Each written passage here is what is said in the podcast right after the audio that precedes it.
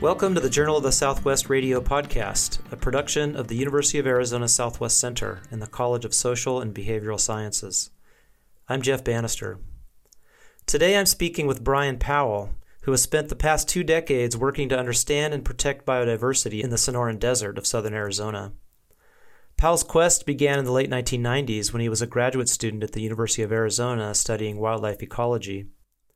He went on to work for several years as a field biologist with the University of Arizona and the National Park Service, where he oversaw a biological inventory of plants and animals in nine National Park Service units, both in Arizona and in New Mexico. In 2007, he was tapped by Maeveen Behan to develop a biological monitoring program for Pima County and to develop other activities that align with the Sonoran Desert Conservation Plan. He now serves as a Pima County Park Superintendent with the county's Natural Resources, Parks, and Recreation Department. In this interview, Powell describes the efforts leading to the county's innovative approach to preserving open space, starting in the late 1990s. This was a time of fast paced housing development, especially on Tucson's northwest side. Environmentalists were pushing for stronger controls on growth. At the same time, the U.S. Fish and Wildlife Service placed the Cactus ferruginous pygmy owl on the endangered species list a move that forced developers, environmentalists, ranchers, researchers, and county officials to come together and hash out what would become the Sonoran Desert Conservation Plan. I asked Powell about this difficult and interesting process, about the philosophy and approach of the plan, and also about the current state of the Sonoran Desert in the face of fast paced climate change and land conversion. My interview with Brian Powell is the first in our two part series focused on conservation in southern Arizona. The second interview will be with my colleague here in the Southwest Center, Tom Sheridan, who helped shape the original Sonoran Desert Protection Plan.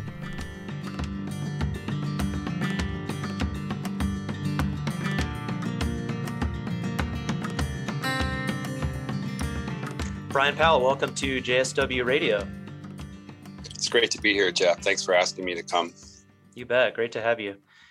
So um, I think people should know that you and I have been friends since the last millennium. Uh, and over the course of that, what it's been 20, uh, 22 or three years now, um, I've known you to be somebody who's uh, deeply engaged with with the fate of the Sonoran Desert, and you're also somebody who uh, not only you know knows that from your you know the point of view of your desktop, but you are out in the world often, um, out in the field, as it were. Um, and I have, I've always really appreciated just talking, you know, our conversations about what's happening in, uh, in and around us here in Tucson in the in the Sonoran Desert. So um, I thought I might ask you first, what are you seeing out there, and what do you think it is that makes this Sonoran Desert such a such an amazing place? Yeah, yeah, Jeff, I've I've been in Tucson for uh, this is my 25th year, and uh, I grew up in British Columbia and Vancouver, and I love it up there. I love the the rain and, and the trees. Um, but when I came to the desert, I just fell in love with this place in the way that a lot of people do. The open sky and the the ability to walk anywhere you want to walk. You can't do that in the Northwest, and uh, but just the the biodiversity here is just absolutely amazing. I came to Tucson to get a graduate degree at the University of Arizona, studying birds originally, and just birds alone have you know some of the highest uh, diversity of birds in North America here in southern Arizona and Sonoran Desert. And we have the highest diversity of, of bees in the world here in the desert. Hmm. And there's really there are really a couple things going on that are so exciting um, from the biodiversity perspective. One is the Sonoran Desert itself, of course, is this desert with this bimodal precipitation. It's the only desert in North America with where we get rain in the winter and we get rain in the summer. We're flanked by the Mojave Desert to the west and Chihuahuan Desert to the east. And so we have species that are found in both of those deserts. But we also have this elevational range. So we go from the valley floors in Tucson to top of Mount Lemmon. and the biotic communities are completely different. So you have this sort of east to west, north north to south. We have the influence of the Sierra Madre from Mexico, uh, from the Rocky Mountains. So for species like the black bear, uh, have their southern distribution in southern Arizona and, and, northern Mexico, and we have species coming up from Mexico. The coati is a relatively recent addition here, and the javelina are relatively recent. So we just have this incredible mix of species from east to west, from valley bottoms to the top. And as a biologist coming to this region, it's, it's just absolutely one of the most exciting places to work. Mm-hmm. And that geography and, and the desert itself also has sort of a cultural element too. And Jeff, you've you spent your career sort of thinking about the influences of the environment on, on the cultural identity here. Mm-hmm. And so we have um, this great community. And it's one of the reasons why I'm here is because of the larger sort of Tucson community who are really engaged in that interface between the environment and um, you know and wanting to be here living here and having that cultural identity. So it's mm-hmm. really just amazing mix. So so basically we have this kind of uh, articulation of you know elevational diversity uh, lending itself to um, you know to biological diversity and you know shaping of that. And then on top of that or mixed in with all of that is the is the pretty incredible cultural diversity of Tucson. So as a biologist, that's drawn you in um, to the kind of uh, you know to the work, the pretty uh, amazing work that's been happening in Tucson for a long time, which is trying to uh, protect habitat. So, what I wanted to ask you about here is the you know the emergence of the Sonoran Desert Conservation Plan, which, uh, as you've noted at times, is a is a pretty ambitious uh, project. And I, I'm, I'm kind of wondering, so what are the conditions that led to that, and you know what was the problem around which that whole thing uh, emerged and was framed? What got it started? Yeah, well, if we go back in time to the to the 80s and the 90s at that time there was a lot of contention around development projects and large development in our region and part of it really really stemmed from people's sense of place in the desert and their love of the desert just kind of what i was describing from my experience and was held by thousands of people who when a new development came up to the board of supervisors at the county level were very concerned about the impacts of this really, really rampant development. In the early 90s, we were one of the fastest growing uh, regions of the country. And so there was a lot of concern about what does this development mean for the amazing diversity that I talked about earlier. Mm-hmm. And really the, the, the catalyst for all this, uh, the Sonoran Desert Conservation Plan that we'll talk about the different elements of, really started with the um, U.S. Fish and Wildlife Service listing the Cactus ferruginous pygmy owl as an endangered species hmm. in 1997. Mm-hmm. And that really, really um, woke people, a lot of people up to this rapid development and the, the biodiversity that I talked about. So this is a, a small owl that is still in our region. It's no longer listed, but at the time, uh, it occurred up in the northwest side of town where a lot of development was happening. And mm-hmm. so there was a lot of uncertainty that was thrown into the, the developers at that time. So if you wanted to build a, a project, let's say a, a, housing development, you had to do all kinds of monitoring. You had to determine was the owl there? and so forth. And so it really got the county in particular interested in okay, well, this listing of the cactus ferruginous pygmy owl, we could kind of sort of deal with this in a way by creating a, a single species management and monitoring program for this one particular species. Mm-hmm. But let's not forget, we have a lot of other species here that could be listed. And, and so we need a much more holistic plan for how to balance development and and natural resource conservation mm-hmm. and that was really the start of what became the Sonoran Desert Conservation Plan which and I'm not being hyperbolic here to say that the SDCP is the most ambitious large scale conservation plan of, of any local jurisdiction in the United States, especially scaled for our tax base. And I'll talk in a few minutes kind of what the different elements were. But to set the stage was a community that really cared about their sense of, you know, the, the, the natural environment and um, and the development that was occurring that was threatening sort of that sense of place and that pride and you know our environment. If you look at some of the uh, studies and surveys that have been done, the, the Sonoran Desert and the, the desert environment, one of the main reasons why people want to be here and love to be here. So the county really began that process then in 1997 to develop the SDCP. And if, if we could just step back here too, can you talk a little bit about, and I mean, I know you weren't living in Tucson at this time, but I, I'd like to talk a little bit more about the context leading up to this, the development context. Uh, you know, I've read several different um, accounts of that moment, like the 70s to the what mid 1990s, more or less. My colleague here in the Southwest Center, Dave Yetman, was on the Pima County Board of Supervisors for I think 12 years, uh, the, you know, kind of in those critical years of go-go years of development. But I read recently that during that time, more or less 25 years, 75 to, you know, the 90s, more or less, that there are almost no zoning challenges at the level of the Board of Supervisors. That is that that development was just sort of uh, gobbling up the desert um, and, and pretty much had a free hand more or less to, to do that. Do you know much about that context?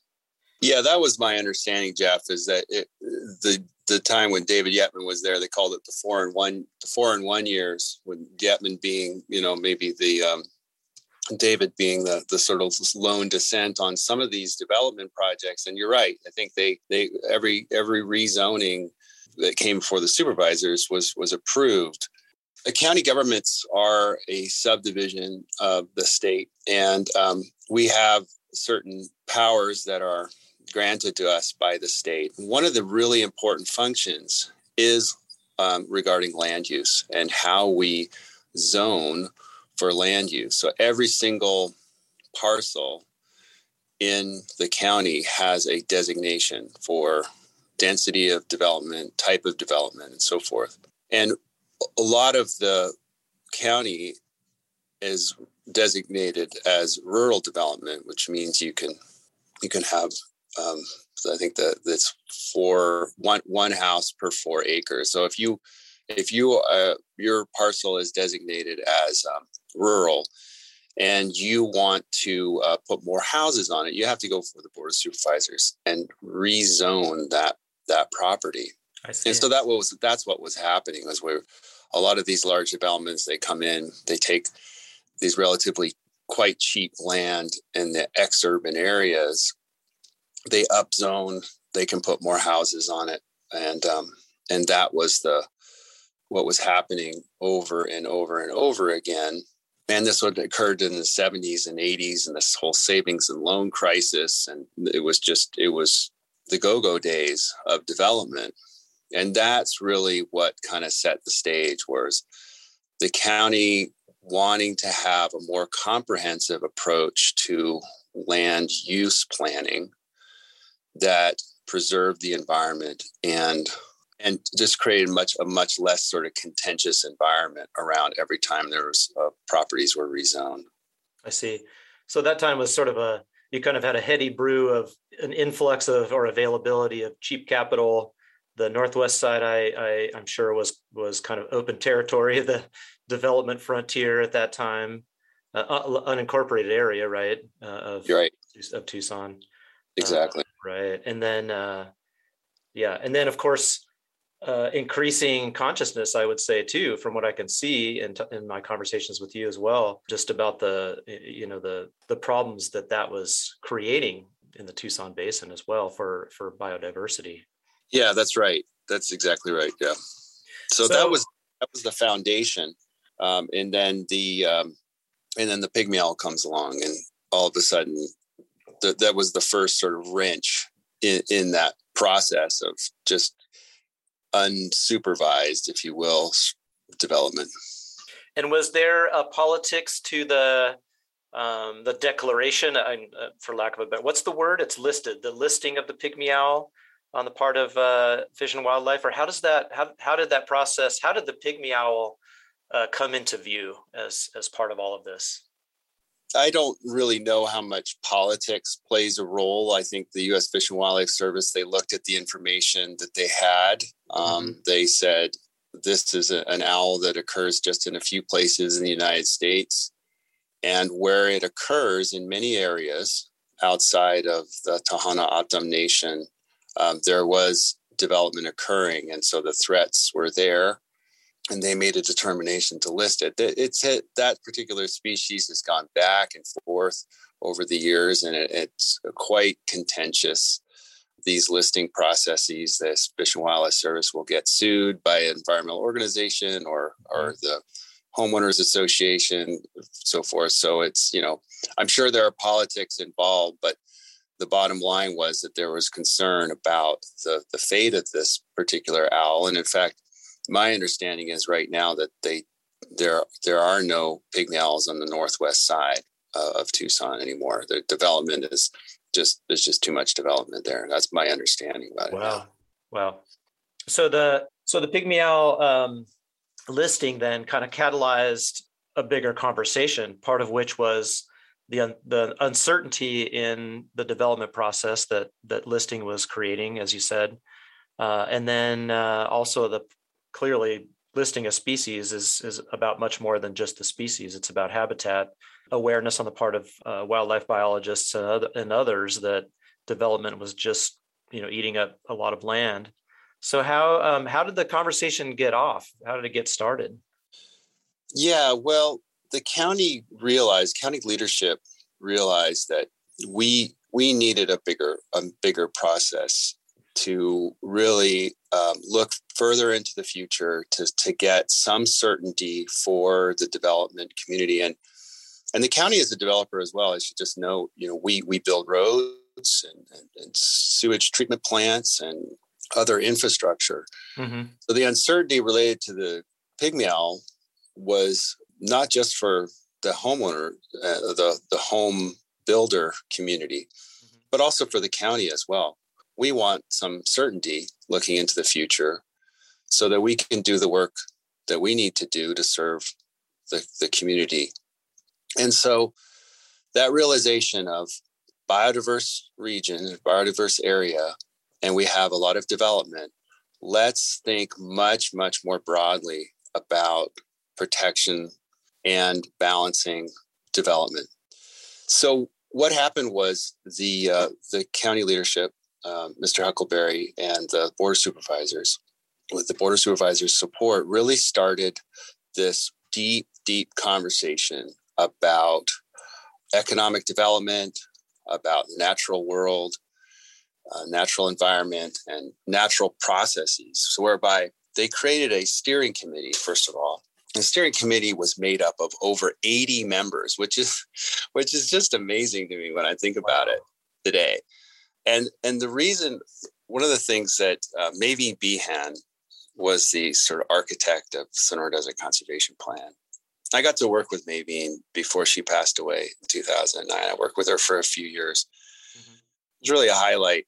One of the highlights of my career was was spending time with her and and I asked her once what you know why why the 80 members and she said but that was basically they would let anybody in to be on the steering committee for a Sonora Desert Conservation Plan but they had to they had to attend a whole host of meetings that they brought in experts in like conservation biology experts, experts in genetics to sort of educate the steering committee about some of the issues that we're dealing with when we deal with natural resource conservation in the face of development and things like bottlenecks and when you when you cut off a species know two different populations um, you know, what does that mean for the particular species and so forth. So they called it the boot camp and 80 people were went to meetings over, over weekends um, weeknights you know there were just dozens and dozens of meetings.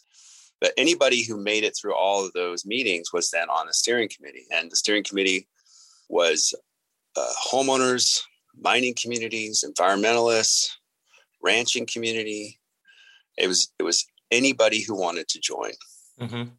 and so that steering committee then saw the process through all the way from 1997 at the beginning all the way to 2003 in addition what the county did was they also created these advisory groups. Uh, one was a science and technical advisory team, and another, which I hope we'll we'll swing back to a little bit later, was related to the ranch ranching community, mm-hmm. Because a lot of the opportunities for natural resource conservation today are at that interface with uh, uh, ranch lands and the ranching community. So, mm-hmm. whereas back in the 90s and 80s, there was a lot of contention between environmentalists and the ranching community, there became a realization in the late 90s that we actually had a lot in common and that we needed to be at the table uh, with the, the ranchers and environmental community need to be at the table together because we were talking about conservation in the same spaces, in the same sort of physical geographic spaces, mm-hmm. the larger pieces of undeveloped land um, where that hold the most value for biodiversity. And, and what so, were the? Sorry, may I interrupt? Yeah. Just what were the yeah. dynamics of the um, of the ranching sector that you know of at this moment? What was um, you know what are the th- some of the things that are propelling pushing ranchers to the to the table to discuss these issues?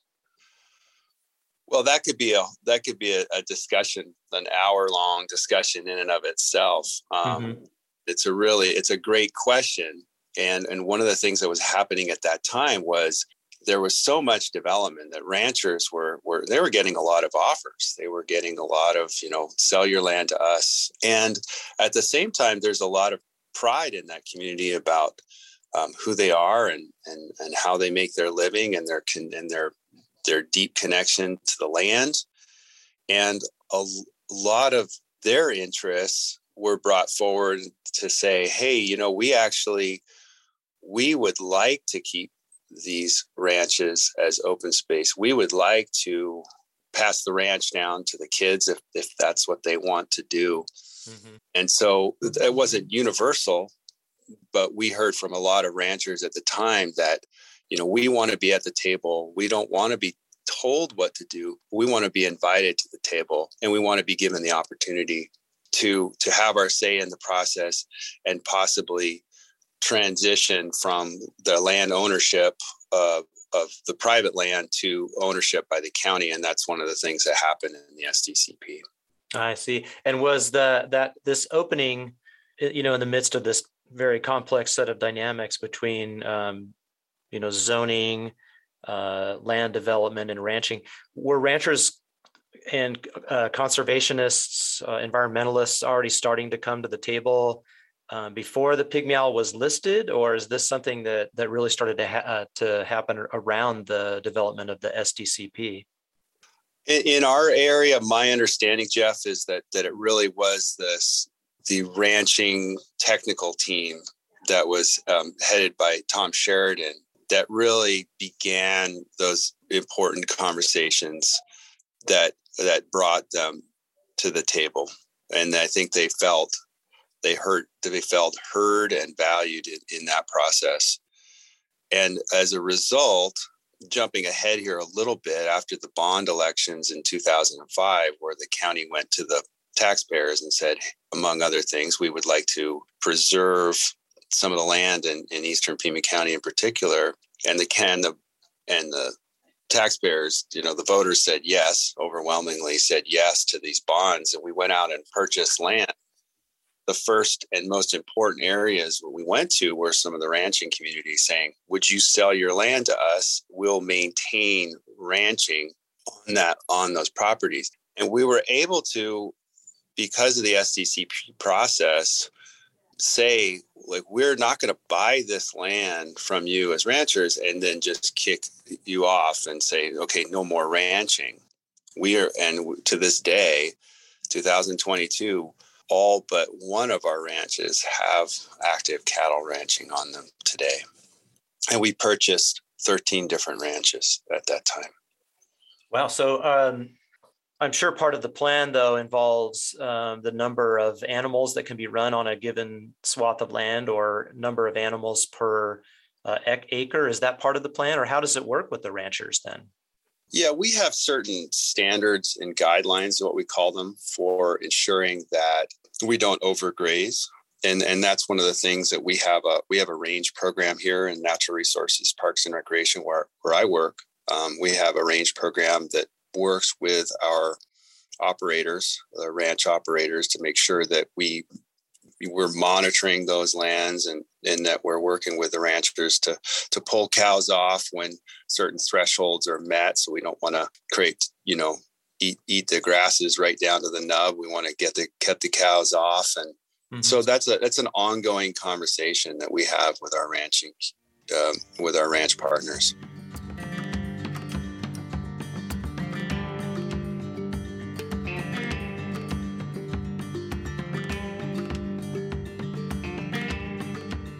Well, let's maybe we can return a second to the process itself uh, yeah. and talk a little bit more about. Um, and I know you were present for a lot of this. What what were your observations during that time, if you remember back, or what were you seeing in terms of people? It seems like part of the thing was to develop a common understanding of the problem and a common set of terms to to talk about it. Does that does that seem about right?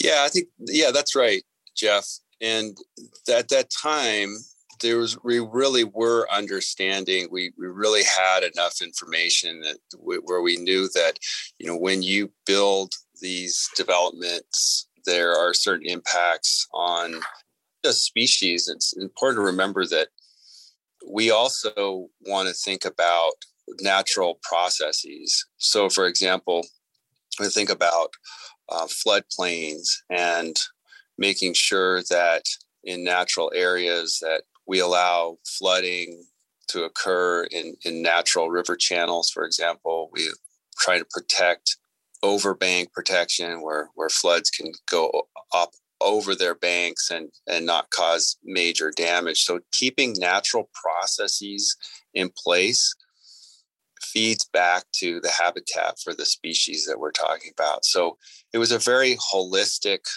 planning process that really kind of pulled in a lot of different disciplines, hydrology and, and biology, for example, to really understand that we're not just protecting these properties for for the species themselves. We're protecting the property also for for recreation.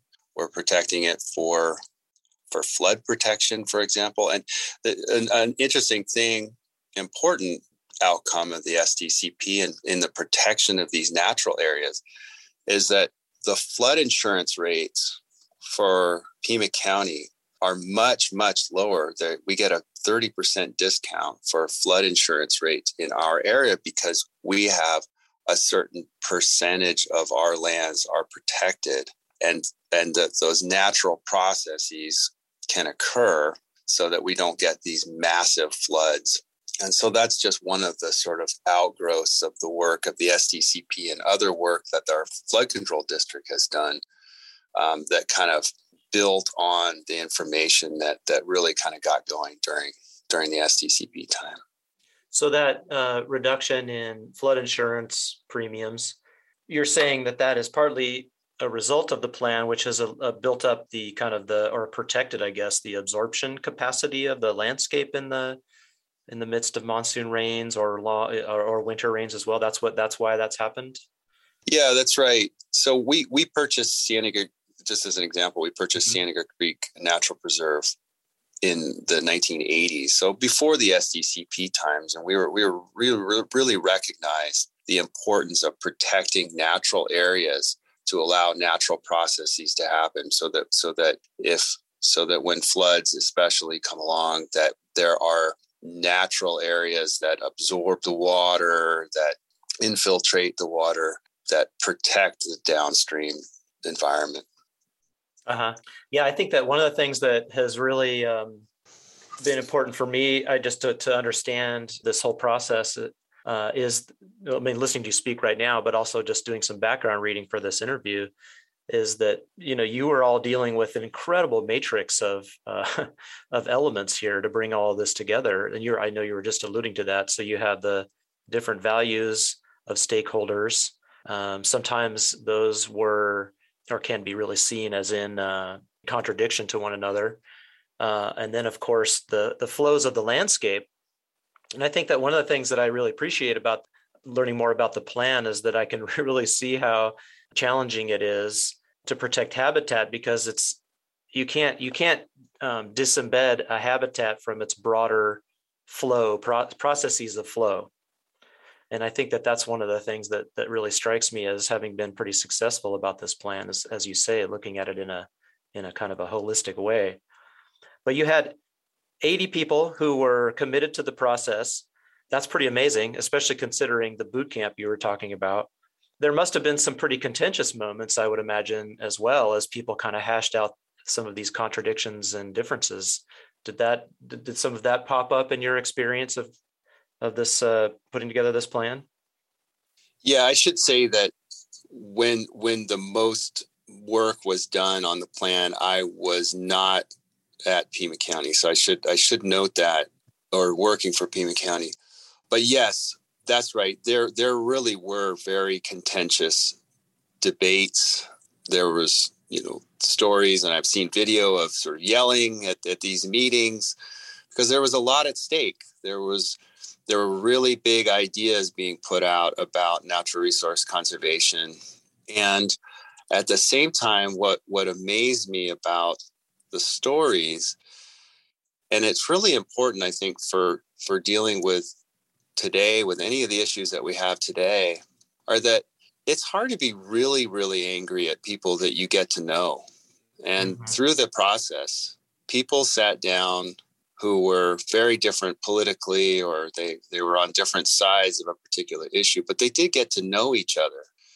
And I think there was a certain strength that was produced in that process of listening and learning and struggling through it that when we came out the other end and we we had money, as I mentioned, for the bonds, and we were spending it, there really was no contention at that point. Um, there was just, you know, just a few sort of voices that maybe even weren't at the table originally, and um, and so we we've had very little sort of, you know, pushback from a, a lot of um, sectors of, of the economy and and from from the Sonoran Desert Conservation Plan. I think because there partly there is a real real understanding of that integration you're you're talking about. That the idea that, for example, that when people buy properties outside of the Tucson area, they they want to have natural open space for walking their dogs and and general sort of enjoyment and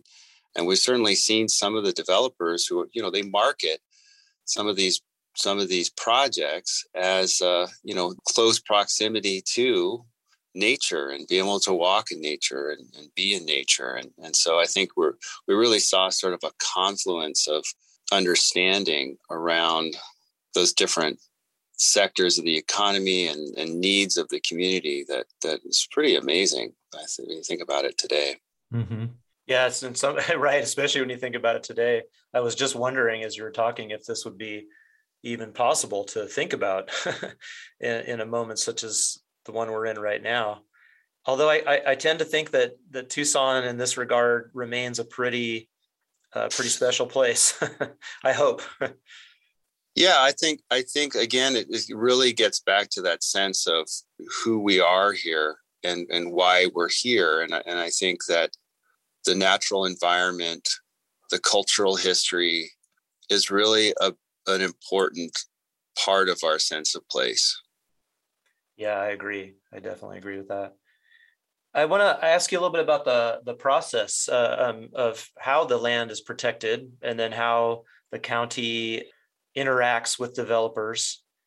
You know, how does somebody actually propose a new development in the light of the regulations that the SDCP um, sets forth? We had, uh, as you said, we had the bond a very sizable bond election in 2004 2005 somewhere in there right? Yeah. Well so that allowed for that generated funds to to purchase uh, open space uh, about 180 close to 180 million dollars worth. So that has all happened. So how does it functioning now? Yeah.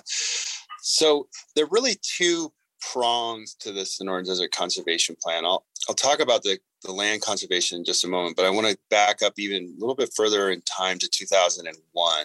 Mm-hmm. And what happened at that time was that um, so every every 10 years or so, counties need to develop and revamp their what's called the comprehensive plan. And this is a sort of a broad, broad view uh, that each county has to take um, about how they're going to look at land, open space land. They, they look at all kinds of things, community health, and, and so forth. And what the county did was they, and this is where the, this is where I think we, we can talk about how how sort of forward thinking they were. The the board of supervisors is that they embedded into the comprehensive plan process an entirely new way of for the rezoning, kind of bring the conversation back to the rezoning, whereby when a, a, developer approaches the board of supervisors, instead of giving the sort of rubber stamp to putting houses on, you know, every square inch of uh, of a property, there's now guidance, and I should say it's not regulation; it's guidance that the board of supervisors is following, whereby depending on where that particular property lies, there be a certain amount of set aside or land that's undeveloped around the the developed open space. So uh, so for example, if the land let's say you have 100 acres and it's in what we call biological core that's some of the more sort of high biodiverse areas then the, the recommendation to the board of supervisors is that they require that 80% of the land is set aside as open space the 80% is biocore in uh, the sort of a, a step down from that is um, multiple use. And in multiple use, 66% of the land is recommended to be set aside as open space.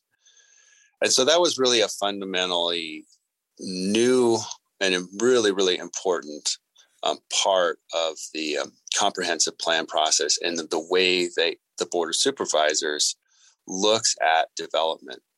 And um, and so that that was really important, and that happened in 2001. So that was one prong, and then the second prong was the the um, the bond election in 2005 and the purchase of open space, and in that land purchase process, we now in our department, my department, uh, natural resources, manage over 250,000 acres of land we purchased about 70,000 acres of what we call fee title. So we own that land. And then also, as I mentioned earlier, a lot of the lands that we purchase are also ranch lands. And for folks who don't know, most ranches, almost all ranches in Arizona, have an element of sort of private land and lease land, either lease from the state of Arizona or from the federal government, from the BLM.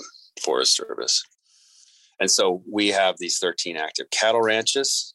They all have, um, well, I guess one exception. They, but most of them have have leased land associated with them. Mm-hmm. And this is grazing uh, land for grazing, of course. Yeah. So we have we have grazing that that currently takes place on those lands. Mm-hmm. And how does it work uh, when you purchase a property? The leases are somehow attached to that or written into all of that, or how does that work? Yeah, mo- the, yeah, the existing we just assume the the lease that um, is associated with the private lands. Mm-hmm. Yeah, I see. So it, it seems to me too, then that I mean, obviously, there's a, a good deal of uh, geographic information that goes into uh, nuanced geographic information that goes into all of this planning is the county part of the collecting of that information? Does the county give grants to researchers to go out and I mean, I know that's a big part of what you've done over the years is monitoring and basically observing in the landscape. Can you talk a little bit about that, how that process figures into all of this? Yeah, we do. We do a lot of condition assessment out there. I mentioned the the range program does on the ground monitoring to make sure that what we call utilization so that there's not overgrazing of, of the important um, grazing grass species. So it's one example. We also do remote sensing, um, looking for um, important trends, especially in the last 20 years. We've been in just this gripping drought, and that's impacted a lot of our resources as well. And we have to balance the the drought conditions that we see with the with the grazing. Mm-hmm. Uh, so yeah, we have to we have to get boots on the ground. We have to see what's going on in these properties. We have over 120 properties, different properties that we we manage. So there's a it's a big lift to make sure that there aren't things that are happening on that property that we don't know about, trash dumping, OHVs, you know, people cutting our fences. We, we get that stuff all the time. So mm-hmm. have to boots on the ground, remote sensing, a lot of GIS information that we use to um, to make sure that we're that we're we're doing a good job as stewards. And so all of this then I know that you've talked about this before the there is the Sonoran Desert Conservation Plan writ large, but there's also the multi-species conservation plan um, that's part of it. And this was something that was what finalized in 2016. Can you talk about the relationship between the SDCP and the multi-species plan? What is how do how do these parts of the of this work? So the SDCP is really our umbrella plan. This is really the community's plan, and and I, I do want to just sort of get back to that for just a second and just to highlight and reiterate that like the, the reason that the county embarked on the SDCP was because the community wanted to have the conversation. The community wanted to have a solution, a very comprehensive solution. And so the SDCP really covered a broad range of resources and a broad geography, brought in a lot of different voices into the conversation. Mm-hmm. That's our big umbrella plan. That's the big banner under which I work and, and everyone at, who works in the environmental sort of area within the county um, works under. The MSCP, a multi-species conservation plan, is the regulatory side of, of the SDCP. I mentioned at the very beginning, talk about the pygmy owl and the listing of the pygmy owl. And the MSCP is really kind of addressing that regulatory piece of the conservation plan, whereby we have a, a, suite of species, 36 species that are covered under this MSCP. It's a it's it's it's a little bit technical, so I'll I'll try to sort of break it down as simple as I can, which is we have these 36 species. We have this permit for 30 years. And basically, what it means is that development activities, and this includes the private sector development, county development, they they can proceed along the you know the the timelines that they need to proceed on. Um, and so there's loss of a loss of habitat for those particular species. Mm-hmm. Now, there's something in the Endangered Species Act, not to get too far in the weeds here, but there's something in Endangered Species Act called the Section 10. Section 10 says you can't impact, you can't just go willy nilly impacting habitat of endangered species unless you have a plan to avoid, minimize, and mitigate for those impacts. Mm-hmm. And the MSCP is really our plan for avoiding, minimizing, and mitigating for for the development activities. Mm-hmm. So I talked about the land purchases that the county has done since 2005. All of those lands, tens of thousands of acres of land, are being used to offset the development activities that occur on the private sector and the county. So, for example, if uh, the county disturbs 10 acres of land in the biocore. I mentioned biocore was one of the more sort of important and biodiverse areas. So if we build a road, we impact 10 acres. We have to turn around on the in the regulatory side of things. We have to turn around and we have to protect in perpetuity 50 acres of land in um, somewhere else in the county. And because we asked the development community to leave 80% set aside, we're using those same ratios of four to one or five to one. So for every acre that's being developed, we actually have to protect four or five acres somewhere else in perpetuity. Mm-hmm. And so we're leveraging through in the regulatory side of things, we're leveraging the land that was purchased through the SDCP process for our regulatory needs. I see. Mm-hmm. So this is the instrument by which the the sort of rubber meets the road of the whole thing. Because That's right.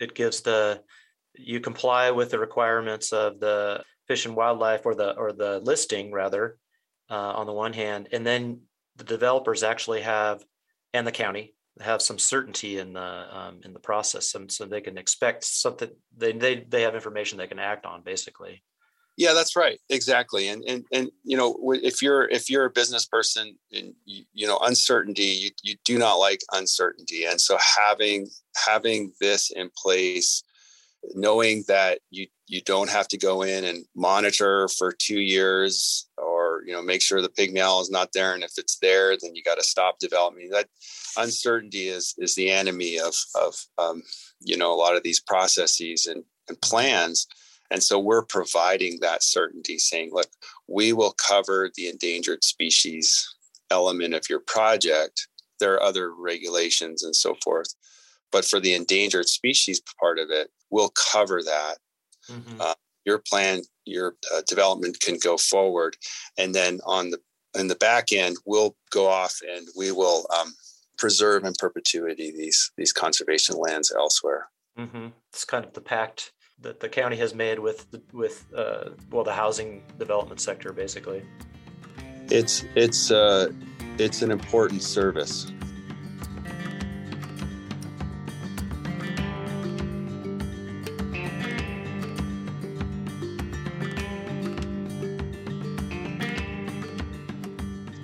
do you think that um, you know after all of these years now so a little bit less than 20 or around 20 years hence do you think that are we bumping up against the edges of our develop, developable land here in Pima County or what's happening there?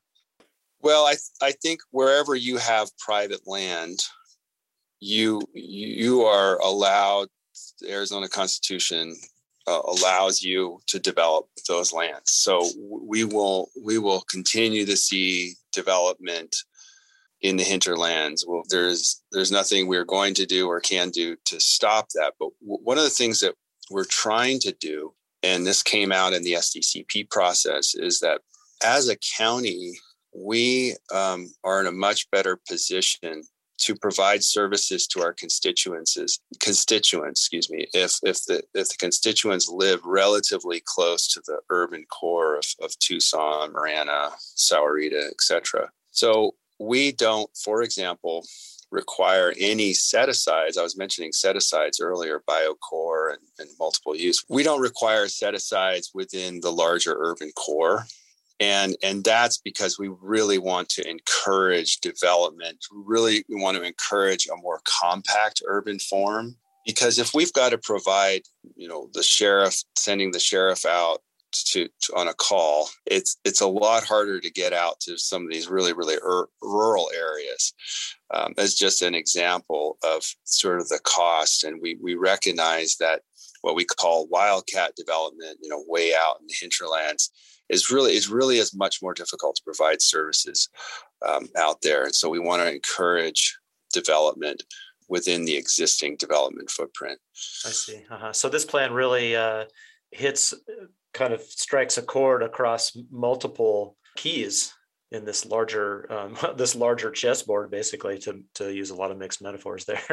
I, think the, I, think the, economic argument from the perspective of the board of supervisors back in the day was was one of the more powerful arguments for this plan really creating a much more more compact and urban environment that we can um, provide services to and good services to what would tucson look like uh, if this whole process had not occurred this plan were not in place at this point?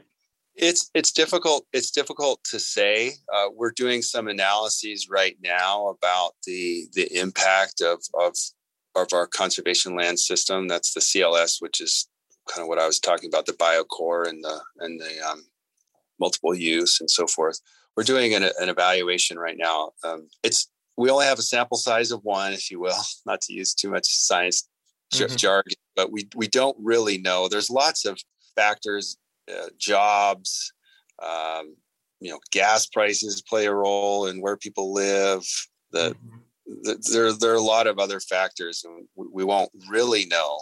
Um, but what we do know is that the community has really embraced the plan, and that they really appreciate having continued access to open space. They certainly, we've seen during this pandemic the, the incredible use of our open spaces, sometimes the abuse, but certainly seeing the value of nature in people's you know mental emotional health and we we've just we just continue to find new applications for this general approach of of taking a holistic view of natural resource conservation cultural identity and preservation celebration of natural and cultural. I mean it's just there's so many different offshoots of this that are just paying dividends i think for for our community and that we're really proud of the work that we're doing. And and i think the community is really proud of our work. No I, i'm sure that's true. And I, I think that there's you know there it seems to me that of course my bubble is pretty limited um, but i do i do believe that there's a lot of there's a broad consciousness about about this this program and what the county has done uh, over these years. And, and, and, well not just the county but you know this broad coalition of of actors across across tucson yeah and i think what we're seeing there, there's a lot of turnover in tucson in terms of population so we, we go out to we go out to i did an event uh, outreach event just a couple weekends ago and a lot of people had not heard about the Sonoran Desert Conservation Plan. And maybe that's okay. I think what they know and appreciate are are the um, are the ideas and the realities that that came out of the plan. Mm-hmm. This idea of integration, the idea of of bringing nature into the urban space. So we have properties, for example, in the in the urban environment, and ex-urban environment uh, we have different projects where we're releasing uh, threatened and endangered um, fish, uh, for example, in the Santa Cruz River.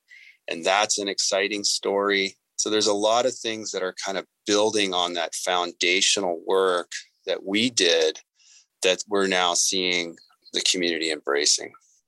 Yeah, right. And the and in particular, I think the um, the example, the incredible example of people coming together across some pretty big divides and and really being committed to you know being in service of this community by working out a plan you know that that that does protect so much so much open space i think i really feel like it's i know we talked about this before it seems like it's a pretty unique example uh, in the united states definitely in arizona def- or definitely in the southwest i would say yeah it it, it was um really it had nothing like this has happened in, in Arizona. We, we have, you know, Maricopa County has some, some natural resource parks and there, there's nothing like it. Mm-hmm. I want to ask you, and I, I, don't think we should end on this necessarily. So maybe we'll have a little more time to ask about causes for hope. But I do want to ask over the course of the 20 some odd years that this plan has um, been either in place or in motion, at least, we've also been in a profound uh, period of drought in the Southwest. And we, anybody who's been in Tucson for, you know, 10 to 20 years or longer feels the impact of that in, in multiple ways, but including the the lack of rain in, both the monsoon season and, and with the exception of last year. And in particular, I feel in the wintertime, I just feel like when I first moved to Tucson in the what I guess I was here first in the early 90s, that, that the winter rains just seemed much more reliable and much more sort of uh, consistent um, than they are now. So I'm just wondering, you know, as you've been working on this program, working for the county, out um, really out and seeing what's happening across the the diverse landscapes. Um, what can you say about this, uh, about the drought and its effects on on these lands that we have been trying to protect and preserve? it's it's pretty profound, Jeff. A, couple of examples that that I'll I'll give you, and and of course, it's not just a lack of rain, but the the temperatures, the increase in high temperatures, and and one of the untold stories of climate change is the dramatic increase in low temperatures. Mm-hmm. And so, what we're seeing is in a lot of the what we call ecotones, these these sort of dividing lines. Though they're not ever lines, they're just sort of dividing areas between one habitat type and another. Mm-hmm. So, for example, we see a lot of die off in oak trees in the lower elevations where oaks occur. We have a, a property out um, to the southeast of, of Tucson, and I could take you out there and just show you that almost every single oak is dead or or dying. If you mm. look at our riparian areas and our the amount of water that we have in in our in our streams has declined, you know, incredibly since the 1980s. We've been monitoring, and this is a really interesting project. Is that we the county's been monitoring the extent of surface water at Cienega Creek Preserve since the 1980s. And um, it's gone from about nine and a half miles of perennial water. So, perennial being, of course, year round, nine and a half miles, to um, less than a half of a mile last year. So, when you get that, of course, you get reduction in habitat for fish and frogs and so forth. So it's it's been it's been absolutely um, dramatic.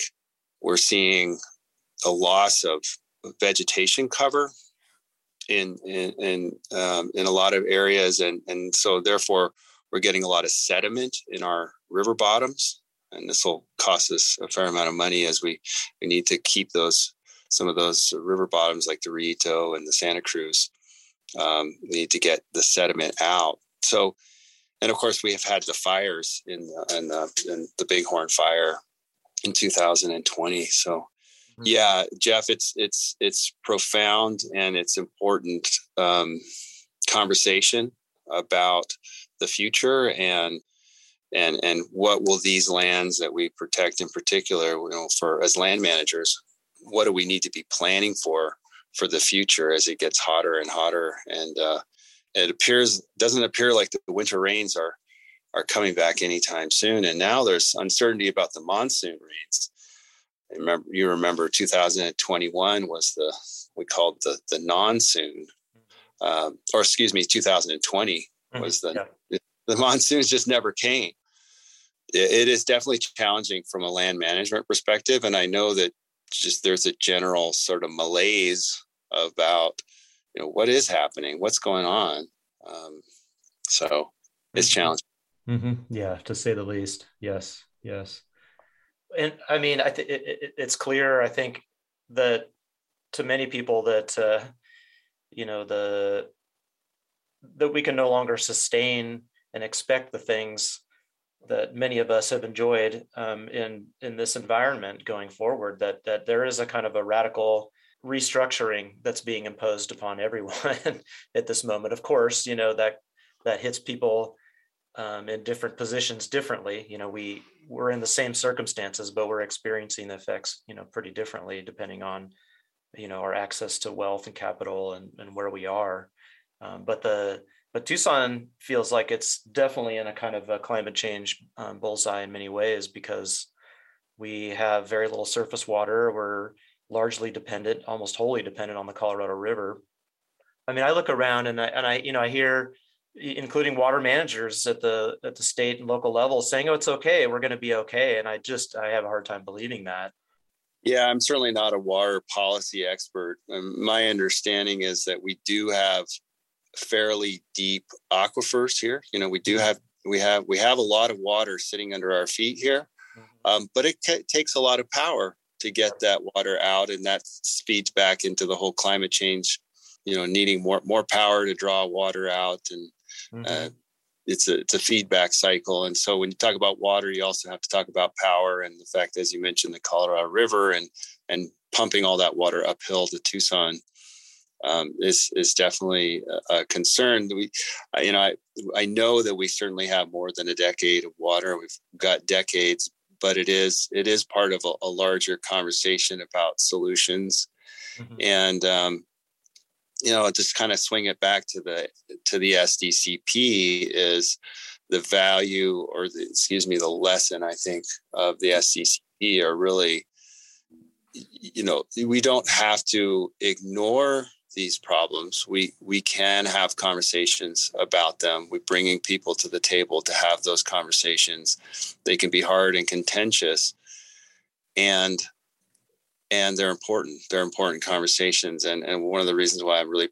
proud to work for Pima County is that you know we weren't afraid to have that conversation. We weren't afraid to get it to get it going and to provide a, a platform for the community to have that conversation. Mm-hmm. And so I think of as we look out into some of the the wicked problems that of, of climate change and and other things that spin off from that even um, they are huge and and um, really proud to work for an organization that that is really starting to chip away at, at some of these kind of bigger picture issues and doing what we can mm-hmm. the level of the scale and level we can to address them. Is there a does it seem to you that there's sort of a new conversation in formation around around these issues? I mean, it's of course you know the um, turn of the millennium in uh, 2000 is is a very different moment um, than the one we're in now. But of course, the one we're in now is deeply shaped by that history. But what you know, if you look as you're looking around, is this kind of what you see in this history of the county being able to bring people together is this something that gives you hope that we can actually kind of catalyze and keep the conversation going? It is and then you know i'm also hopeful that we what we see out there right what i'm seeing out there right now is that there are a lot of people who are really willing to be part of the solution. So for example invasive species, and I haven't even mentioned invasive species. Um, you know, they're they're a big problem. We have buffelgrass here in particular in our region, and over the last twenty years, we tens we've had tens of thousands of hours of volunteer time to help eradicate, help reduce the buffelgrass threat in our region. You know, when people come out on their free time to be part of a project to to restore a spring, to pull buffelgrass to monitor fish. You know it just it really it really does give me a lot of hope that people here care they're willing to put their time in they're they're willing to support the efforts that we're doing for example. And uh and that that's what i, I remain incredibly hopeful just for the community's response to the work that we're doing and their support of it yeah so it's but it's actually more than just a conversation. It's a there's a action. of, yeah action. Yeah there's there's real action going on. And and you know some of the things we're going to do we're going to try things and and we're, we're not going to succeed but we will do our best to plan as well as we can and and um, you know really engage in the process.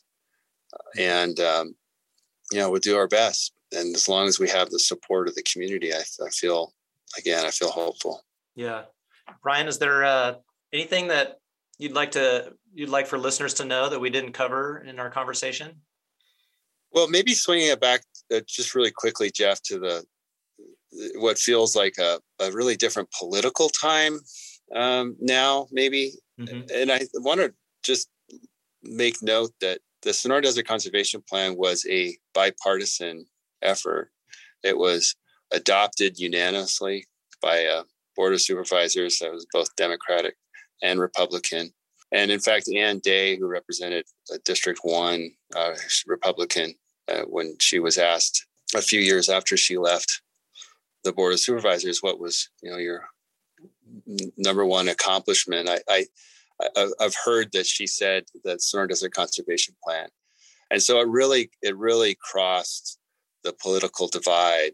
And um, I, I still hold out a lot of hope and belief that a lot of the solutions that we're working on now they they're not political in the sense that they're they're holding a space for the health of our community the health of our environment and um and that uh and that's that's such a great thing mm-hmm. yeah well, Brian, I think uh, that's a pretty good place to end it. I just, um, I really want to thank you for all the work you've done over these many years for the for sustaining biological life in our county, Uh, and also want to just um, acknowledge and appreciate um, our friendship over all these years as well. It means very much to me.